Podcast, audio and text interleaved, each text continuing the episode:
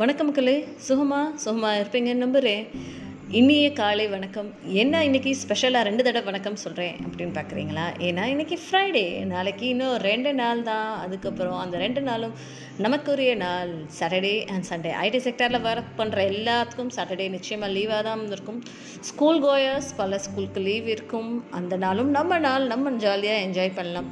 Working மோம்ஸ்க்கு ஒரு நாள் rest கிடைக்கும். இது எல்லாம் மைண்டில் வச்சுட்டு அப்பா இந்த வாரத்தோட கடைசி நாள் அப்படின்னு சொல்லிட்டு நம்ம ஜாலியாக இருக்கலாம்.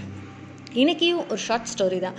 இந்த ஸ்டோரி என்ன அப்படின்னு சொல்லி பார்த்தோன்னா ஒரு டாங்கி அந்த காலத்தில் டாங்கி தானே லோடை கேரி பண்ணும். ஸோ அதை பேஸ் பண்ணி தான் ஒரு ஷார்ட் ஸ்டோரி என்ன அப்படின்னு சொல்லி பார்த்தோன்னா ஒரு ஓனர் இருந்தார் அம்மா. அவர் பேர் ரமேஷ் அம்மா. ஸோ இவர் ரமேஷ் என்ன பண்ணார் அப்படின்னு சொன்னான்னா தனக்கு வந்து ரொம்ப பிரியமாக ஒரு டாங்கியை வந்து வளர்த்துக்கிட்டே இருந்தார் அம்மா. ஸோ அந்த டாங்கியும் ரமேஷ்க்கு ரொம்ப லாயலாக இருந்தது அம்மா.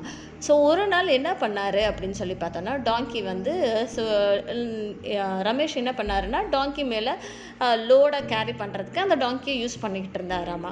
ஸோ உப்பு இருக்கு இல்லையா? உப்பை வந்து ஒரு சாக்கு மூட்டையில் கட்டி அந்த டாங்கி மேலே வச்சு ரமேஷ் வந்து கேரி பண்ணிக்கிட்டு வந்துகிட்டே இருந்தாராமா. ஸோ இப்படி இவர் வந்து நடந்து போயிட்டு இருக்கப்போ இந்த டாங்கி வந்து ஐயோ இந்த ஆள் என்னென்ன டெய்லி நம்ம முதுகில் வந்து ஏதாவது ஒரு பொது மூட்டையை வச்சு நம்மளை தூக்க சொல்கிறானே அப்படின்னு சொல்லி ரொம்ப இரிட்டேட்டடாக ஃபீல் பண்ண ஆரம்பிச்சாச்சம்மா.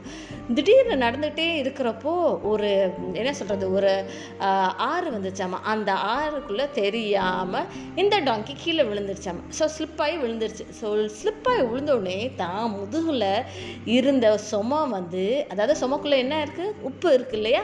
அந்த உப்பு தண்ணியில் விழுந்தோடனே கரகைய ஆரம்பிச்சிருச்சு. அப்படியே வந்து பேர்டனும் கம்மியாச்சு. ஆஹா! இந்த செம்ம ஐடியாவெல்லாம் இருக்குது நம்ம வந்து டெய்லி இனிமேல் தண்ணிக்குள்ளே விழுகிற மாதிரி நடித்தோன்னா நமக்கு வந்து நம்ம முதுகில் இருக்க சமம் வந்து குறைஞ்சிரும் அப்படின்னு சொல்லி அந்த டாங்கி யோசிச்சோம. இது தெரியாத ரமேஷ் என்ன பண்ணார் அப்படின்னு சொல்லி சொல்லி ஐயோ கீழே விழுந்துருச்சு போலையே அப்படின்னு சொல்லிட்டு பரவாயில்ல அப்படின்னு சொல்லிட்டு அந்த ஒன்றுமே அந்த டாங்கியை சொல்லாமல் போய் இடைக்கு போடும்போது உப்போட குவான்டிட்டி கம்மியாக இருந்தது.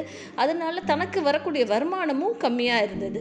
பட் இட்ஸ் ஓகே அப்படின்னு சொல்லி ஒரு நாள் ரமேஷ் நடிச்சுக்கிட்டானாமா பட் இதே அந்த டாக்கி வந்து ரெகுலராக செய்ய ஆரம்பிச்சிச்சாமா. ரெகுலராக தனக்கு தெரியாமலே வேணும்னே ஸ்லிப் ஆகிற மாதிரி ஸ்லிப் ஆகி இப்படியே வந்து தான் முதுகு மேலே சுமையாக இருந்த அந்த உப்பை வந்து வாட்டரில் டிசால்வ் பண்ணிவிட்டு பேர்டனை குறைச்சிட்டு அப்படியே போயிட்டு இருந்துச்சாமா.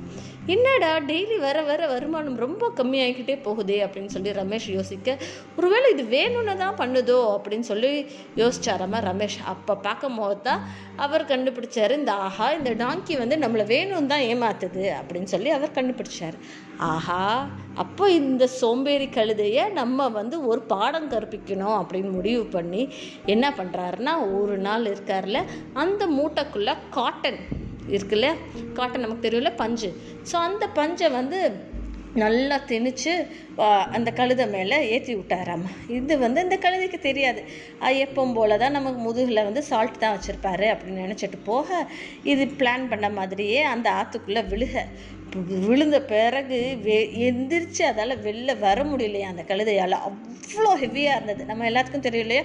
காட்டன் வந்து நல்லா அப்சர்வ் பண்ணும் வாட்டரை அப்படின்னு சொல்லி. ஸோ இன்னும் வெயிட் ஆகிடுச்சு சால்ட்டு டிசால்வ் ஆனதுனால பேர்டன் வந்து குறைஞ்சிருச்சு. ஆனால் டாங்கி வந்து சுமை தாங்கி அப்படின்னு சொல்லுவோம். பட் காட்டன் வந்து அப்சர்வ் பண்ணுவோம். அப்சர்வ் பண்ணி பண்ணி பண்ணி பண்ணி ரொம்ப ஹெவி ஆயிடுச்சு.